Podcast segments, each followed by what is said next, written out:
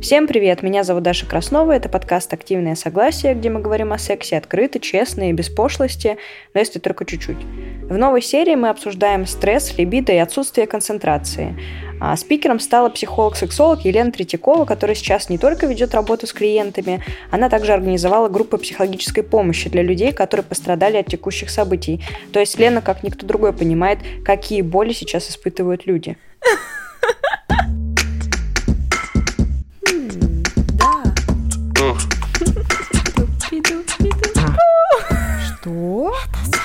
Страсть?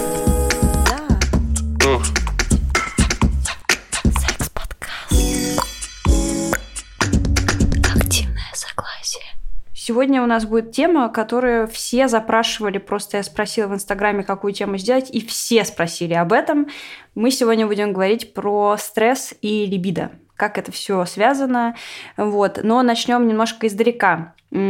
Как, в принципе, стресс влияет на человека, что с нами в этот момент происходит? А, Когда у нас возникает какая-то ситуация стрессовая, травматичная, когда э, организм начинает реагировать, как, мы, как психологи называют, а, нормальная реакция на ненормальные события, у нас включается у нас включается рептильный мозг, да, условно вот можно разделить нас э, на три части мозга. Рептильный мозг это самая древняя часть мозга, лим- э, которая отвечает за реакцию как раз бей, беги, которая активируется во время стресса, А, за спасение, собственно, да, она отвечает бей, беги, замри. У нас есть лимбический мозг, который отвечает за эмоции, условно, и у нас есть вот самая молодая часть мозга, неокортекс, а, которая отвечает за логическое решение. И она, как правило, у нас м, ну, начинает очень, скажем, замедляться работать, отключаться неокортекс, потому что не время думать, нужно спасаться. У нас было всегда, разумеется, да, мы так выживали. Те, кто э, слишком много думал, а не бежал, э, тех сжирал тигр. Поэтому сначала мы бежим, а потом мы уже думаем, а надо было бежать или не нужно было бежать. Вот. И когда у нас включается Соответственно, вот эта фаза а, рептильного мозга, у нас организм пол- полностью мобилизуется, происходит активация всех ресурсов, у нас как раз возникает вот страх, а страх у нас уже переходит дальше в действие, переходит в агрессию. Агрессия нам позволяет, собственно, вот уже э, бежать, драться, спасаться. И здесь уже происходит такая вторая фаза стресса, когда у нас вырабатываются эм, гормоны кортизола, гормоны стресса, вырабатывается ад- адреналин, все то, что нам помогает, собственно, спасаться. Мы начинаем бороться, а, мы начинаем мало думать, поэтому во время стресса, особенно стресс такой дистресс, не аутостресс, полезный стресс, условно, да, хороший, добрый стресс, в котором мы можем условно контролировать, а, что с нами происходит, контролировать наши эмоции. А когда действительно это очень сильный стресс, а, когда произошло какое-то событие совершенно внезапно, то у нас могут отключаться вот эти э, вот эта неокора, мы мало можем думать, мы мало можем анализировать, и у нас очень много, соответственно, вот этих гормонов, которые помогают нам спастись. Мгм. А вот э, все психологи говорят, что сильный стресс опасен тем, что он может как-то трансформироваться в травму или в посттравматическое расстройство. Вот э, как этого не Мгм. допустить и что это вообще за процесс такой трансформации? Мгм, мгм. И вот как раз о том, что вот я говорила, что вот есть такая вторая фаза, да, где трансформация всех ресурсов идет, когда э, вырабатываются гормоны. И здесь э, очень важный момент, как раз будет ли следующая третья фаза, когда истощается организм, либо не будет. Если на второй фазе нам удалось спастись, нам удалось убежать, нам удалось победить, то мозг посылает э, сигналы, что все, да, опасность позади, стресс закончился, мы адаптировались, мы убежали, мы победили. Все, да, можно жить дальше. Стресс он потихонечку уходит. А вот если а, мы не спаслись, мы не смогли адаптироваться, и мозг продолжает посылать сигналы, что опасно, нужно бежать, нужно справляться, нужно быть на чеку, то наступает третья фаза, это когда наступает истощение нервной системы, а, хронизация всех процессов, то есть то, что вот мы не смогли как спастись, мы не смогли адаптироваться, все это в нас ну будто бы капсулируется. И а, постоянно посылает, да, я сказала, что постоянно посылает а, мозг сигнал бедствия, и, соответственно, у нас постоянно очень высокий уровень а, гормона кортизола, который да, вот, помогает бежать, спасаться. И если его очень много, то он становится уже опасен для нашего здоровья, он уже начинает отравлять организм, и тогда здесь мозг начинает посылать нам другие сигналы, чтобы потушить этот пожар, а, и вырабатываются у нас гормоны радости. Но радость у нас, разумеется, мы никакую не чувствуем. Радости у нас нет, это только на то, чтобы потушить гормоны стресса. И поэтому происходит такое сильное истощение организма, потому что, ну, по сути, организм работает на самоспасение. И вот здесь как раз уже э, может э, перейти вот эта острая стрессовая реакция, которая особенно вот в первые три часа, когда человек вообще не понимает, да, там, что, что происходит, что с ним происходит, что вообще делать. А, и острая стрессовая реакция как раз может уже перейти в ПТСР трансформироваться. И здесь от чего, в общем, зависит, будет ли ПТСР, эм, насколько симптомы э, высокие, сильные, высокие, сильные ПТСР будет, зависит от нескольких факторов. Ну, во-первых, разумеется, зависит а, зависит от личных факторов, то есть от физиологических факторов, а, возраст человека, здоровье, выносливость, да, то есть насколько он условно смог быстро убежать от опасности, справиться с этой опасностью. Разумеется, фактор ситуации, то есть насколько внезапно была травма, которая возникла, насколько внезапно э, возникла ситуация. И очень важны отношения. Мы сами очень-очень социальные животные. И вот э, если человек понимает, что он не один, если он реально был не один, когда с ним случилась ситуация, если был кто-то рядом, если э, был тот человек, который мог помочь, то здесь риски, они снижаются. Поэтому очень важно, даже вот сейчас, прошел уже месяц, да, больше, очень важно а, чтобы вы были не одни. Очень важно проговаривать ту ситуацию, которая произошла. Это уже, да, вот я говорю, немножко забегая а, профилактика ПТСР. Очень важно говорить. Очень многие люди, наоборот, замыкаются, да, не хотят говорить об эмоциях, не хотят говорить, что с ними произошло. И здесь вот есть а, разница. Разумеется, ни в коем случае не нужно себя там тыкать палкой э, и вытаскивать из себя подробности какие-то рассказывать. Нет, да, потому что это все может быть триггером, это еще больше может уносить психику. Но в общем ситуацию, да, что со мной произошло, э, где я был, что я чувствовал, что я сейчас чувствую, это очень важно для того, чтобы не развился ПТСР, ну или хотя бы минимизировать симптомы ПТСР. Э, тоже чего зависит, будет ли ПТСР. Хорошая новость для тех, кто ходил э, на терапию. Э, уровень развития личности, насколько человек осознает, а, что с ним происходит в эмоциональном плане.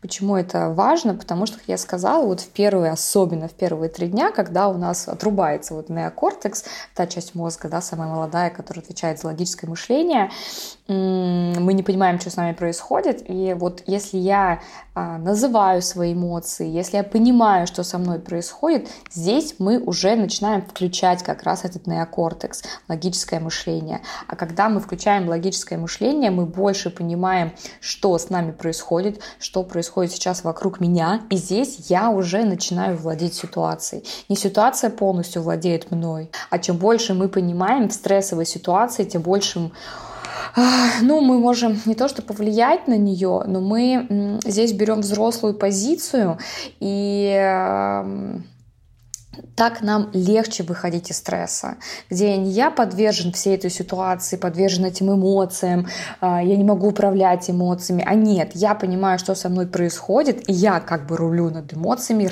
я рулю над ситуацией, а не ситуация полностью надо мной. Я чувствую, что я хоть как-то могу влиять. В общем, когда травма происходит, а, острая стрессовая реакция, когда мы строим такой маленький ну, вокруг себя мир, такую иллюзию, что мы можем управлять миром, да, что вот в том мире, в котором я живу, строю свои планы на будущее.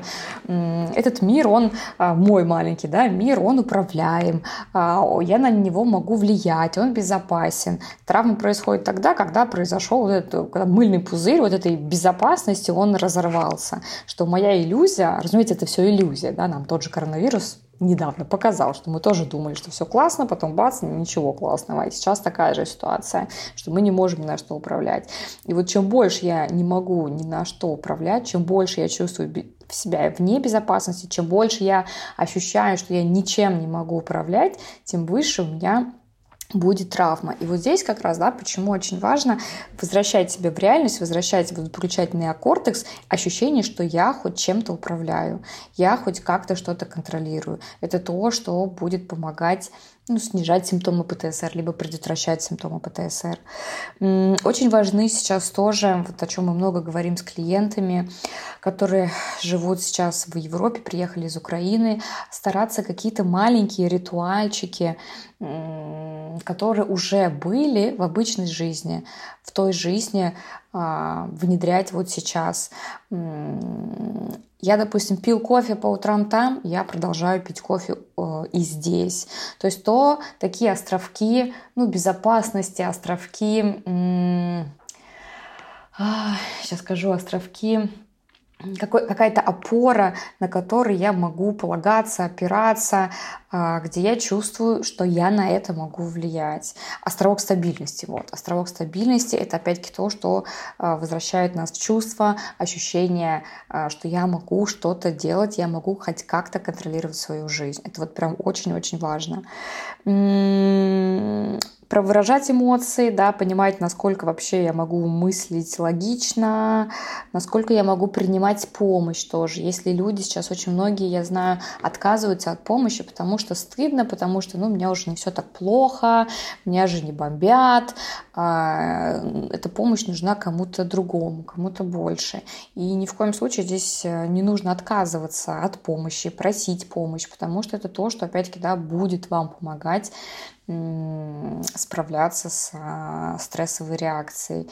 А, неважно, вот здесь я очень часто говорю, что неважно,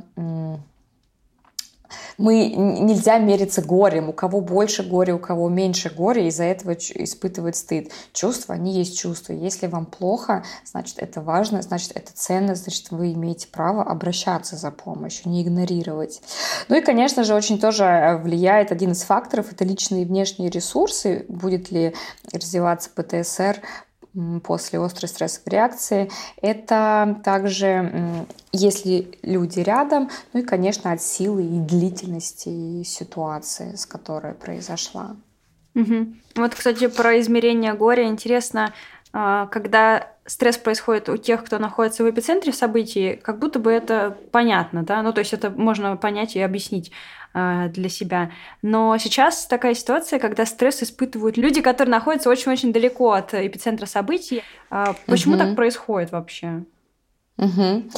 А, дополнение, да, вот э, связано с этим вопросом и немножко к предыдущему, что почему вообще люди могут также испытывать стресс, э, если нет ощущения, э, что я могу с этим справиться, у меня нет ресурсов справиться. Это тоже причина, почему может развиться ПТСР, да, что кто-то чувствует, что у меня есть ресурсы справиться, а если я этого не чувствую, что я не справляюсь, у меня нет ресурсов, то я начинаю, естественно, больше переживать. И то же самое, да, здесь ситуация, неважно, там я в эпицентре или не в эпицентре. Кстати, тоже интересно, э, что часто многие замечают, что те как раз люди, которые а, находятся не в эпицентре, иногда больше стрессуют, иногда больше переживают, это начинают звонить родственникам больше переживать, чем те родственники, которые находятся, собственно, в эпицентре событий.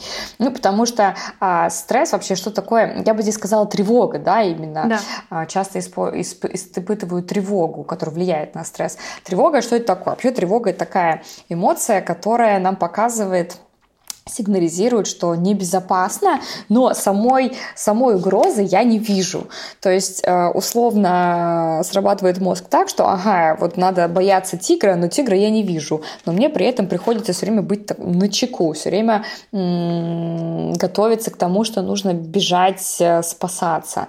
И поэтому а, Здесь, если я, а, у меня там много, может быть, догадок, да, если я вот звоню а, своим родственникам в Украину и думаю, как они, а что с ними, а как с ними, у меня нет достоверной информации, и от этого я тоже еще могу больше тревожиться, потому что я начинаю здесь что-то для себя додумывать. Э, люди, которые находятся в России, да, что я предполагаю, опять-таки непонятно, что будет. А, тоже с клиентами говорю, чтобы что-то планировать, нужно сначала э, сейчас э, достичь дна, а мы еще летим, от которого можно оттолкнуться и понять, да, мы еще летим. Поэтому еще что-то планировать как-то далеко очень-очень сложно, потому что непонятно, чего отталкиваться. Вот, и здесь это, разумеется, тоже очень сильно тревожит. А где вот это дно, от которого я могу отталкиваться? Я не знаю, что будет завтра, оно еще не прекратилось да, вдруг завтра там новые какие-то санкции, а завтра я могу потерять работу. И поэтому вот это ощущение постоянной опасности, постоянного тигра, который затаился, но я напрямую его не вижу, да. Поэтому это то, что э, истощает, разумеется, организм, потому что мне постоянно нужно быть на чеку, постоянно я вот нахожусь в этой тревоге. Вот все люди, которые со мной общались и как-то давали фидбэк на подкаст, сказали, что стресс очень сильно повлиял на их отношения и на сексуальные отношения в том числе. Хотя, когда мы смотрим какие-то исторические фильмы про какие-то mm-hmm. серьезные события, даже какие-то военные действия, мы видим, что любовь всегда происходит. Ну, то есть любовь, отношения, mm-hmm. секс происходит даже в самых вообще ужасных ситуациях.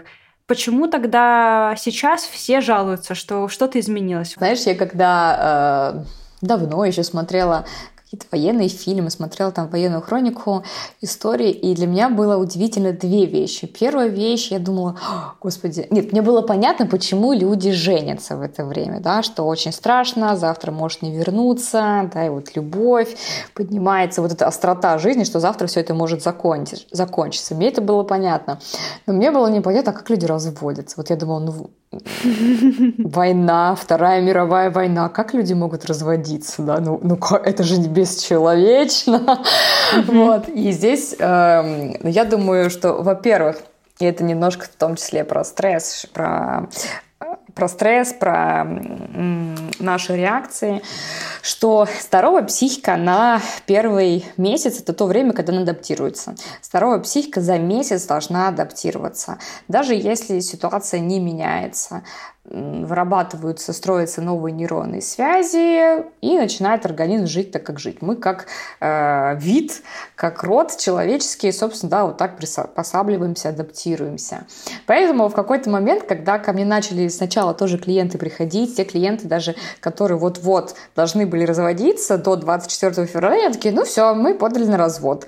Бац, 24 февраля, а мы решили не разводиться, а мы решили попробовать еще. То есть, да, вот такой, конечно же, уровень страха, что нужно держаться вместе, что вместе оно легче переживается. Ну, потом проходит месяц, ну нет, мы все-таки решили, что мы не можем быть вместе, да, то есть вот этот месяц, который прошел, человек адаптировался, и начинаются а, ну, все, что сглаживалось страхом, а, оно начинает снова подсвечиваться, да, поэтому, я думаю, в том числе, поэтому и были разводы организм просто адаптировался в такой ситуации жить. Ну, знаешь, мне здесь тоже кажется, что в фильмах э, показывают для, в том числе, драматичности, да, э, было бы неинтересно смотреть, что началась война, и никакого либида нету. Ну, окей, все понятно.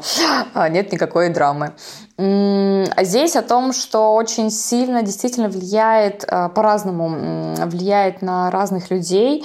А, и здесь нужно понимать, что с одной стороны, действительно у многих людей просто вышибает либидо, потому что либидо можно рассматривать с одной стороны как такую luxury потребность, когда у меня все базовые потребности э, закрыты, когда я в безопасности, когда у меня есть что кушать, э, что пить тогда я могу уже думать о сексе, тогда я могу уже думать условно о размножении. И поэтому для очень многих действительно вот сейчас стресс стал э, ну, фактором э, отмирания, не, не отмирания, паузы, паузы либидо. Секса не хочется вообще. А, с одной стороны. С другой стороны, я также вижу клиентов, которые ко мне обращаются, подписчики, которые говорят, что у них наоборот. У них наоборот, а, они начали еще больше заниматься сексом. И здесь э, две причины. Одна причина, которая отвечает, что только во время секса я могу об этом не думать. Только во время секса я отключаюсь от этой всей истории. Вторая причина, что секс как способ снять стресс что после секса появляются гормоны радости, окситоцин, гормон привязанности, ну, в общем, все-все-все эти гормоны-плюшки, которые нам помогают жить. И вот они вырабатываются, и мне тогда тоже легче все это перенести. Кто-то а, рассказывает, что не хочется секса, хочется обнимашек. Хочется именно вот этих объятий, хочется почувствовать, что есть близкий человек рядом, но не секса. Хочется именно вот какого-то тепла. На секс я не готова. Секс для меня это уже вот как еще не закрыты базовые потребности. Мгм, мгм. То есть мы вот здесь очень по-разному реагируем. Вот э, есть такое ощущение, что если происходит какое-то ЧП, все люди должны стать добрыми, и, да, начать сближаться, обниматься и поддерживать друг друга. Но я вот часто замечаю, и, кстати, даже по себе такую реакцию, что когда я стрессую, я, наоборот, отдаляюсь. Ну, то есть я как будто в капсуле самой себя нахожусь, и я особо не такти... Ну, то есть в целом я тактильна, но в пристрессе я не тактильна. И некоторые люди мне тоже говорят, что у них такая же реакция, вот почему люди отдаляются при стрессе.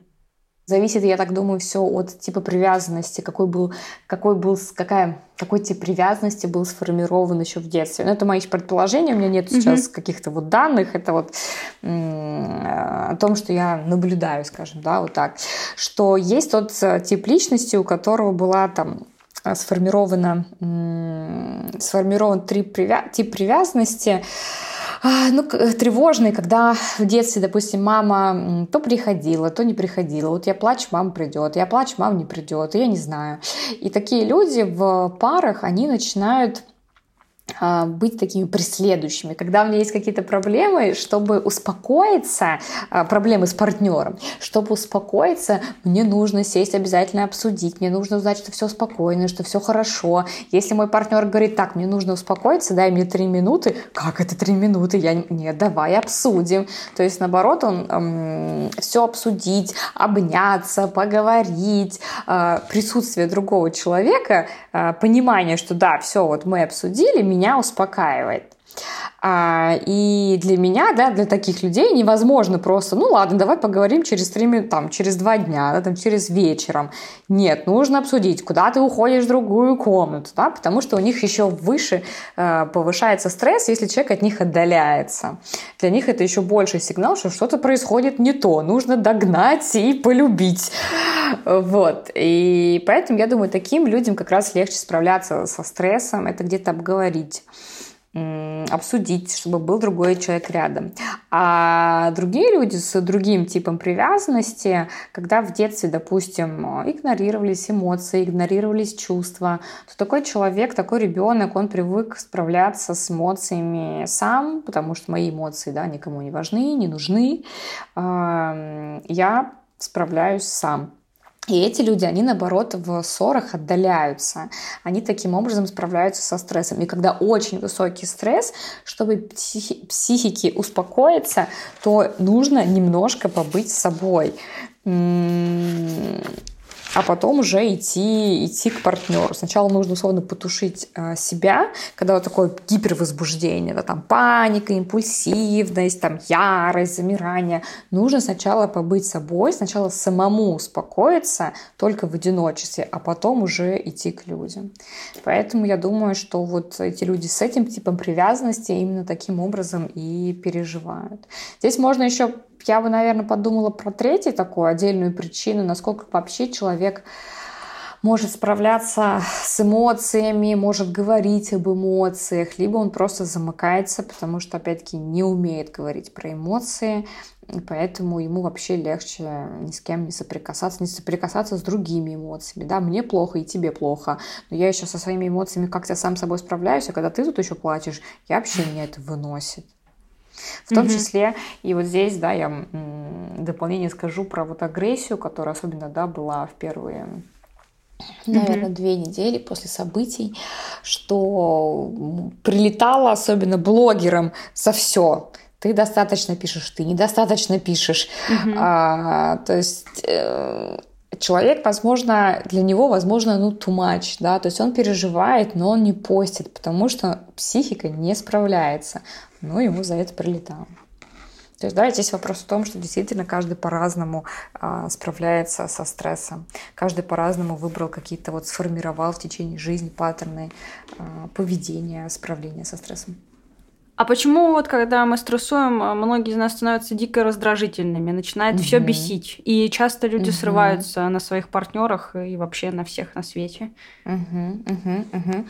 А это тоже одна из реакций на стресс. То есть когда у нас возникает стрессовая ситуация, у нас появляется страх вот на, первой фазе, у нас появляется страх, а страх, он дальше э, деформируется в агрессию. Как я сказала, да, вот агрессия как раз э, нас мобилизует, чтобы мы могли бежать, э, спасаться, бить. То есть страх, он рождает агрессию, в том числе поэтому агрессию, раздражительность. И в первый месяц это нормально в первый ме- месяц после вот эм, травматического события. Это нормально, и, а, к сожалению, не всегда экологично мы выражаем а, свою агрессию. Да? Если мы напрямую не можем, нам, ну, нам не нужно условно бежать, э, спасаться. Да? Мы находимся и так в безопасном месте, но травматическая ситуация, травмирующая ситуация у нас с нами произошла. Да? Вот мы сидели, посмотрели YouTube, прочитали новость, оказалась да, вот такая ситуация. Мы находимся да, там, в безопасном месте, но стрессовая ситуация, она возникла. Возникает, соответственно, агрессия. Вот эту агрессию нужно куда-то ее куда-то ее выместить. И, конечно же, это может быть совершенно не экологичным способом а, ходить, кричать на других, э, беситься, ругаться и так далее. Мгм. Вот. Дальше, А да, как- как тоже немножечко... Мгм. А как экологично просто выместить? Ну вот, допустим, что-то происходит, я чувствую, что, ну все, я готова бить, бить лица прохожим э, ни за что. Как Мгм. мне вы, куда мне это деть энергию? Ну, здесь, э, если прям такая агрессия, которая вот зашкаливающая, зашкаливающая, то есть а, определенные именно практики работы с агрессией. И здесь а, то, что травматерапевты рекомендуют, это, а, ну, во-первых, а, заземляться, то есть, да, вот чувствовать под собой пол, можно вот немножко потоптаться, а, называть, во-первых, эмоцию, опять-таки, да, на кого я злюсь. Первое, что я злюсь, я бешусь, а второе, на кого я злюсь. Опять-таки, здесь мы тогда включаем уже наш неокортекс, а, здесь мы уже не эмоция управляет мною, а я уже управляю эмоцией. И беру махровое полотенце, либо какую-то ткань, если я не на улице, если я дома, и начинаю как, выжимать, да, выжимать полотенце со всей силы. А, в это время могу проговаривать, что там, ненавижу, злюсь, ну какие-то короткие именно слова простые, там матерные слова. Взять тряпку, можно опять-таки, да, там ею а, побить подушки со звуками. В это время тоже рекомендую терапевты выражать эмоцию а, лицом, корчить в это время лицо. Э, К сожалению, не могу показать, да, потому что слушают. Но я думаю, это понятно, да, когда мы начинаем рычать и всем лицом этим показываем. А, И можно после этого после таких приемов делать вдох-выдох 2-5 раза и смотреть, насколько здесь я, а, мне стало легче. И вот эту агрессию, которая она есть, стараться ее переводить в действие. То есть, да, вся суть агрессии в какое-то действие. Но если я не могу бить а, напрямую обидчик, то я, может быть, могу эту агрессию перевести в какую-то а, ну, более благотворительную, эффективную штуку. Про Вот благотворительную, я не знаю, да, насколько сейчас это возможно, но, возможно, насколько это не запрещается законом Ну, в да, да. разных странах. А Вот э, я заметила, что у многих людей произошли проблемы с концентрацией, и чаще всего Мгм. людям трудно настроиться на работу, но также многие сказали, что им трудно настроиться на секс, в принципе. Почему это происходит? Мгм, Угу, угу. Но здесь вообще я хочу сказать, почему с концентрацией, потому что у нас страдает, э, опять-таки, в первый месяц. Я хочу вот прям э, обратить на это внимание, что первый месяц, если больше месяца уже прошло, а, а все еще ничего не меняется, вы не видите улучшения, то я бы порекомендовала вам обратиться точно к терапевту, может быть, к травматерапевту. Потому что я сказала, вот месяц – это то время, когда а, мозг, а, психика наша адаптируется. И почему сложности в концентрации? Это то, как реагирует э, наш мозг. Это нормальная реакция вот в первые 24, особенно 72 часа и первый месяц. Когда у нас ну, могут быть телесные реакции. Если это полезно будет кому-то услышать, какие реакции физиологические нормальные после mm-hmm. стрессовой реакции, потому что это могла быть рвота, а, это невозможность говорить, это невозможность сложно двигаться, это когда человек эм, не понимает, где он находится, а, на уровне эмоций, да, то есть это вот паника, ужас, вот как раз ярость, беспомощность. Сейчас очень многих э, апатия возникает, да, ничего не хочу делать, все бессмысленно, вот завтра все это может закончиться, вина, стыд, это все нормально. И в, чем, и в том числе вот идет нарушение когнитивных функций, это вот как раз путанность сознания, не понимаю, что со мной происходит, это может быть частичная даже амнезия, это тоже все нормально до месяца, это как раз проблемы с концентрацией, проблемы с вниманием, страдает память, может страдать речь, то есть сложно связывать слова, это все нормальная реакция, потому что, опять-таки, за все это отвечает неокортекс. Да, уже прошел месяц, э, а либидо так и не вернулось у людей. Это что, навсегда? Спрашивают нас слушатели. Слава богу, нет. Слава богу, нет. А то я боюсь, что мы сами не, не выжили бы как род. А, здесь, конечно же, а, нужно понимать, что, да, вот я сказала месяц, но, во-первых, все зависит, конечно же, от продолжительности, да, что, может быть, для кого-то было травмирующее событие не 24-го, а чуть позже, когда он действительно понял и осознал, что там 24-го, ну, сначала было какое-то отрицание, да, нет, такого не может быть, а потом он осознал, услышал, да, что-то из его близких, неважно, чуть позже. Это первый момент. Второй момент, что, конечно же, психика потихонечку, потихонечку, потихонечку начинает выходить. И вот после первого месяца, считается, появляется у людей интерес к жизни. После первого месяца они начинают строить хоть какие-то планы. И после первого месяца, как правило, потихонечку уже начинает возвращаться либидо.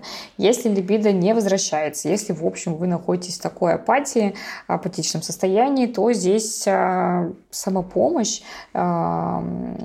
берите себя за руки, руки, начинаете себе помогать, в общем, да, проговаривая, работая со стрессом, да. И как работать со стрессом? Проговаривать все вот эти эмоции, которые у меня возникают. А, если у меня, ну, про гнев мы сказали, про если у меня постоянно возникает тревога, да, допустим, то прописывать, чего я боюсь. Очень важно вот этого тигра, которого я не вижу, который я боюсь сделать видимым. И если вы можете, а, понимаете, чего конкретно, за чего конкретно вы тревожитесь, прям сесть и начать писать. Так, окей, чего я боюсь? Я боюсь вот этого, да, там, чего я, из-за чего я тревожусь? Вот это, да, там, я боюсь, что я потеряю работу, я боюсь вот это, я боюсь вот это. Угу прописать, а что я могу тогда с этим сделать, как я могу на это повлиять. Если я потеряю работу, то что? Ну, то я там, может быть, заранее, может быть, сейчас а, я открою резюме, я открою там HeadHunter, я там спрашиваю знакомых. То есть конкретно прописать, что я буду делать. Потому что для нашего мозга, когда мы уже немножко прописываем ситуацию, уже есть более-менее понимание, а что я буду делать. Как будто бы немножко мозг уже э, провернул у себя эту ситуацию в голове, и тогда мы немножечко можем успокаиваться, вздохнуть и жить дальше. Опять-таки, с тревогой очень хорошо работают различные техники, а, где мы опять-таки называем эмоцию, а, где мы, если это говорить про именно па, не панику, а именно тревогу, то мы можем растирать наше тело руками, прямо вот в моменте, да, когда вот я тревожусь, то мы можем а, дышать, когда мы вдыхаем, обычно делаем вдох, напрягаем все свое тело, и при выдохе мы расслабляем тело при длинном, длинном, длинном, медленном выдохе. То есть так можно работать. А, то, что касается апатии, потому что сейчас все-таки то, что я вижу, очень многих именно апатия наступила. То же самое понимать, во-первых, что вот эта беспомощность, безысходность, апатия вообще это очень, очень нехорошие эмоции в плане того, что здесь мозг начинает готовиться условно к смерти, что все, я сдался, я не смог э, побороть ситуацию, все безнадежно, у меня нет сил, у меня нет, э, я беспомощен, все, можно, да, готовиться к смерти. И это очень-очень нехорошая эмоция. И с ней также можно каким образом работать, что, ну, во-первых, вот эту апатию переводить в действие. Что я могу действительно сделать для себя, для других, поговорить с кем-то, помочь кому-то, рассказать, как мне. То есть переводить беспомощность в действие. Ну и здесь также называть эмоцию, говорить, что там я чувствую беспомощность, я чувствую там апатию, чувствую безысходность. А с чем я не могу справиться? А где я не могу ничего сделать, да, то есть уже опять-таки мы включаем здесь неокортекс, и когда мы включаем неокортекс, мы уже владеем чуть чуточку нашей жизнью, хотя бы собой, чуть-чуточку ситуации мы владеем. Посмотреть, как ощущается у меня в теле эта беспомощность. Ну, как правило, ощущается такой вялостью, такой перерасслабленностью. И вы также начинаете здесь э, дышать. Вообще, почему очень классные э, телесные практики, потому что тело у нас задействовано в, также э, в и формировании травмы, и, разумеется, в реакциях. Да? Что, с одной стороны, мы понимаем, что мы реагируем телом, мы плачем, да, в том числе у нас текут слезы, это все реагирует тело, у нас начинают трястись руки, вот, потом подключаются эмоции. Но очень многие при этом, когда а, начинают заниматься ну, такой самопомощью, хорошей самопомощью, то многие игнорируют тело, потому что, ну, тело и тело, что, у меня сосуд, в котором я хожу, да, не более того. Но нет, да, тело для нас очень важно, и вообще, как я всегда привожу пример, что когда у нас возникает какая-нибудь там стрессовая ситуация, реакция первая наша это именно тело, потом эмоции, потом мозг. То есть, да, у нас, не знаю, хлопнул шарик рядом, проехала машина рядом, мы сначала отскочили, потом а потом такие, о, вообще-то машина была далеко, и она бы меня не переехала, да, но первый у нас реагирует тело, мы отскакиваем, поэтому также очень важно здесь и работать именно с телом. А, потому что именно тело включает физиологические процессы на успокоение, включает парасимпатическую нервную систему, которая отвечает как раз за то, чтобы успокоиться. Вот. Здесь при беспомощности, то, что я начала э, говорить, что вы называете эмоцию, называете, с чем вы не можете конкретно справиться, как ощущается в теле, делаете вдох-выдох, и когда выдыхаете, тоже медленный-медленный выдох, и вы еще больше расслабляетесь. Еще раз вдох, выдох, и постепенно вы как будто, когда выдыхаете, вы можете стряхивать прям физически, будто вот эту беспомощность себя, представлять, как это что-то липкое, и вы это стряхиваете себя. Делайте вдох, еще раз выдох, напрягаете все-все-все мышцы при выдохе, да, обычный вдох, и при выдохе напрягаете мышцы, растягиваете мышцы, а, можете по пошевелить руками, раскрыть грудную клетку, раскрыть руки, почувствовать свой объем, почувствовать, сколько вы занимаете пространства в комнате и подумать, что вы можете сделать, чтобы быть полезным. А, чтобы а, помогать, а не поддаваться этой безысходности. Или психологу, психологу и на психотерапию, групповую психотерапию. Если у вас именно острая стрессовая реакция, не проходите никакие медитации, не проходите никакие курсы по самоэффективности, саморазвитию, если у вас нет сопровождения, потому что у вас может что-то триггернуть, а, вы очень сильно уйдете с психикой на дно, а вытаскивать вас оттуда некому. Поэтому угу. здесь очень нужно быть к себе бережным. А есть ли какие-то особенные приемы, как вернуть либидо, если оно беспросветно ушло? Мгм. А здесь а, можно начинать лежать в сторону а, возбуждения, смотреть эротические фильмы, обсуждать секс, а, смотреть, возможно, какие-то там чек-листы с фантазиями эротическими, смотреть а, картины эротические, фотографии, которые, да, ну, вас как-то откликаются, э, музыку, которая тоже, слушать музыку, которая тоже у вас откликается. Это не значит, что все, вот я послушал музыку, посмотрел картинку, и у меня теперь было как э, до всей ситуации, да. Но потихонечку, потихонечку, потихонечку таким образом можно пробуждать. Читать литературу, читать э, эротические рассказы. То есть это то, в принципе, что и делает э, сексолог, когда, когда в обычное время приходит клиент и говорит о том, что у меня либидо на нуле. Э, Еще раз можно? Сейчас, я сама, сама поняла, что как-то звучит не очень. Ну, то есть, эм, когда у тебя просто в обычной жизни пропадает либидо, и когда у тебя либидо пропадает от стресса э, в, в мозгу, в мозге, в Мгм, мозге мгм. одинаковые вещи срабатывают? А я думаю о том, что, ну, допустим, это может быть разные вещи. Да? С одной стороны, могут быть и схожие вещи с другой стороны. Во-первых, может быть тот же стресс. И стресс от того, что у меня дохрена работы, я не успеваю. Стресс от того, что у меня плохие отношения. Все это тоже стресс. Да? Он не в таком количестве, какой, какой сейчас, ну, он такой, э, такой опасный стресс, потому что одно дело бывает такой стресс, что-то произошло, организм мобилизовался, смог решить, все успокоился.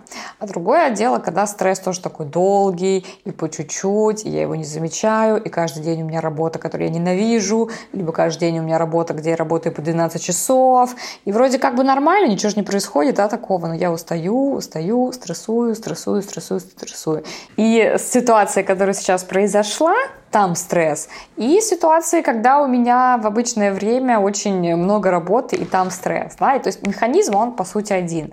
Но еще может, разумеется, про усталость, да, что я, допустим, устал, я не хочу секса. Либо, может быть, опять-таки, у меня проблемы с моим партнером, я не хочу заниматься сексом. У меня сексуальная скука, я не хочу заниматься сексом. Но это про обычную жизнь.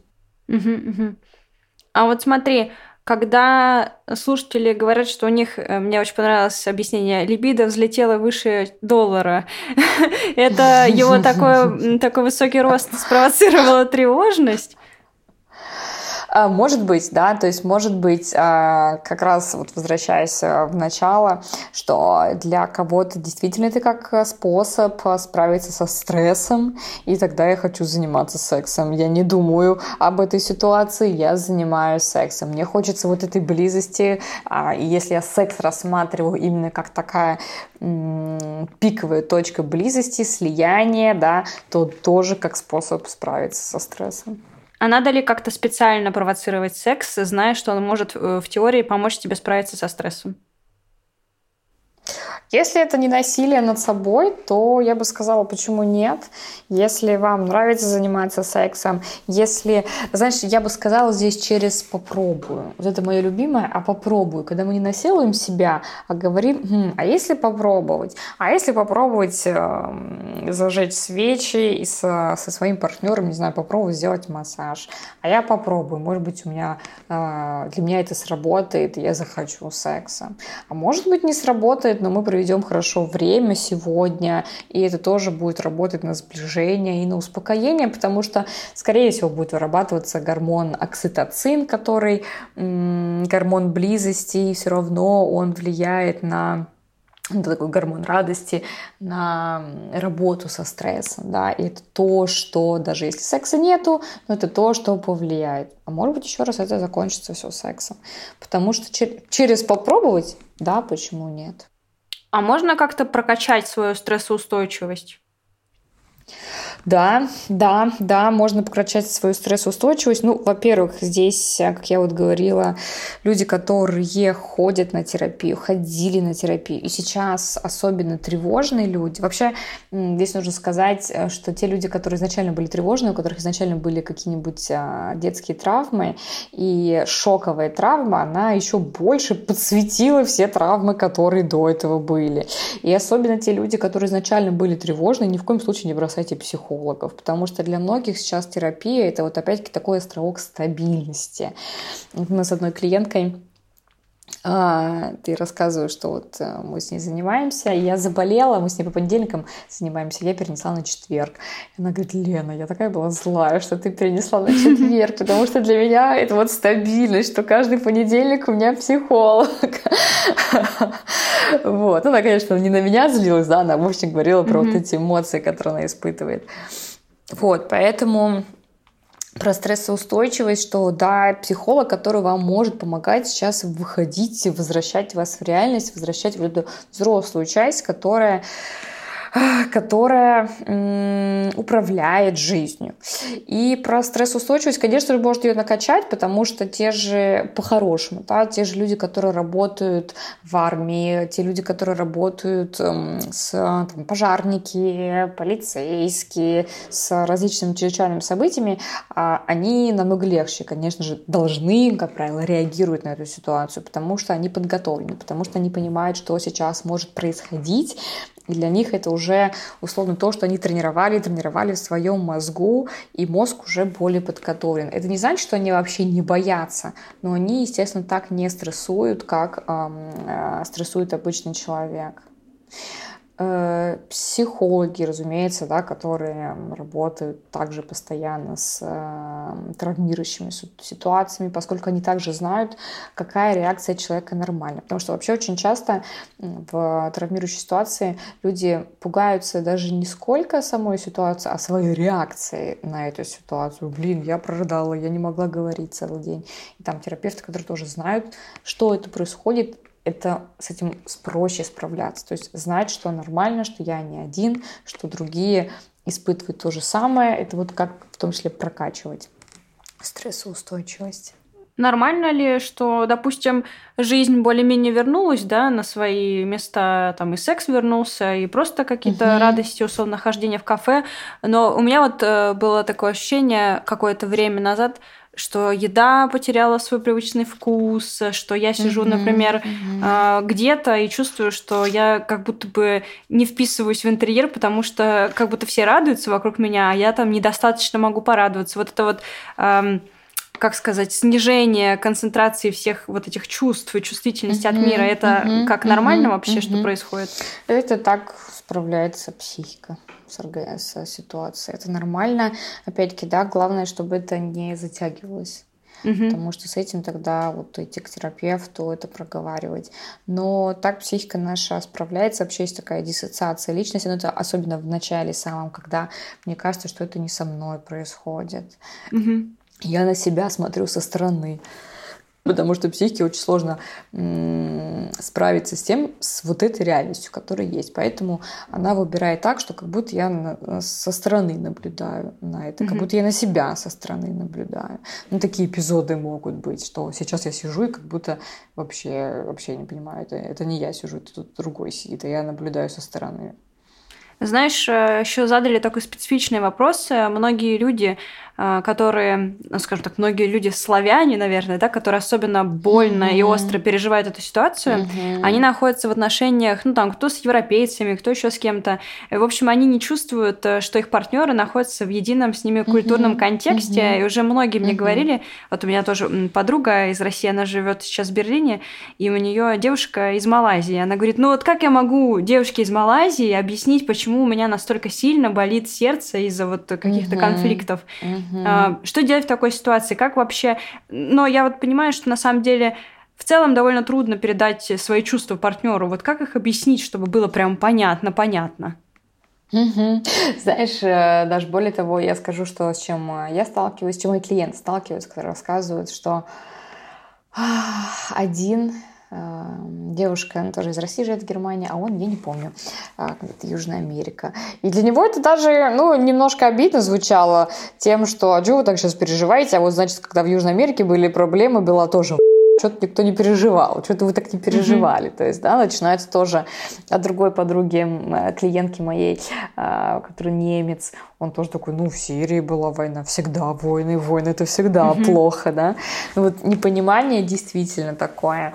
А, ну, во-первых, с одной стороны, для нас это, знаешь, тех, кто из России, кто в Украине, ну, здесь больше, да, вот про Россию, наверное, я бы сказала, про русских, для себя разрешить партнеру а, не чувствовать так, как я чувствую. Ну, потому что, естественно, люди не будут так чувствовать, потому что, естественно, для нас это намного близкая история. И здесь, допустим, если э, есть, наверное, возможность э, приводить какие-то примеры, но это скорее страны, наверное, Германия, только Австрия, Швейцария. Вот мы когда разговаривали тоже с моим другом, а, он из Берлина, в Берлине он вырос, и я говорю о том, что, наверное, это было бы так же, как воспринималось, да, не как что-то далекое, а, естественно, воспринималось ближе, есть там Германия, там, не знаю, вдруг напала бы на Австрию, а Австрия напала на Германию, да, то есть один язык, и тогда бы оно по-другому воспринималось.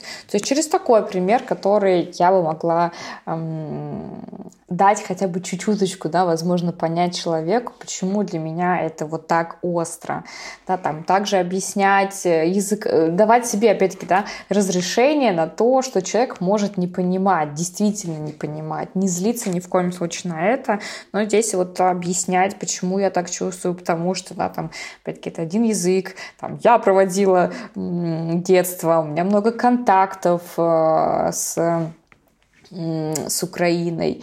Не просто, что мне больно, не просто, что мне грустно, а вот объяснить, а почему мне больно, почему мне грустно. То есть, да, опять-таки, что у меня какие-то более близкие контакты, что это один язык, что мы там э, где-то постоянно общались, и что я здесь где-то несу будто бы ответственность за это что я это чувствую. То есть вот объяснять, объяснять, объяснять эти чувства. Ну и опять-таки, да, действительно понимать, что, ну, навряд ли сто процентов, да, не сможет человек понять настолько, если он не из вашей той же ситуации. Потому что это другая ситуация, потому что у него другой бэкграунд, и это нормально. Некоторые известные люди называют нормализацией насилия тот факт, что другие пытаются жить дальше. Но попытка жить дальше даже в условиях кошмара – это нормальная реакция здоровой психики. Поэтому постарайтесь поддерживать себя и своих близких, потому что даже в условиях кошмара одни люди получают сильнейшие психологические травмы, а другие находят в себе силы, чтобы строить новое будущее. Подписывайтесь на подкаст «Активное согласие», слушайте нас по понедельникам и рассказывайте о новых сериях друзьям. Всем спасибо, всем пока согласие.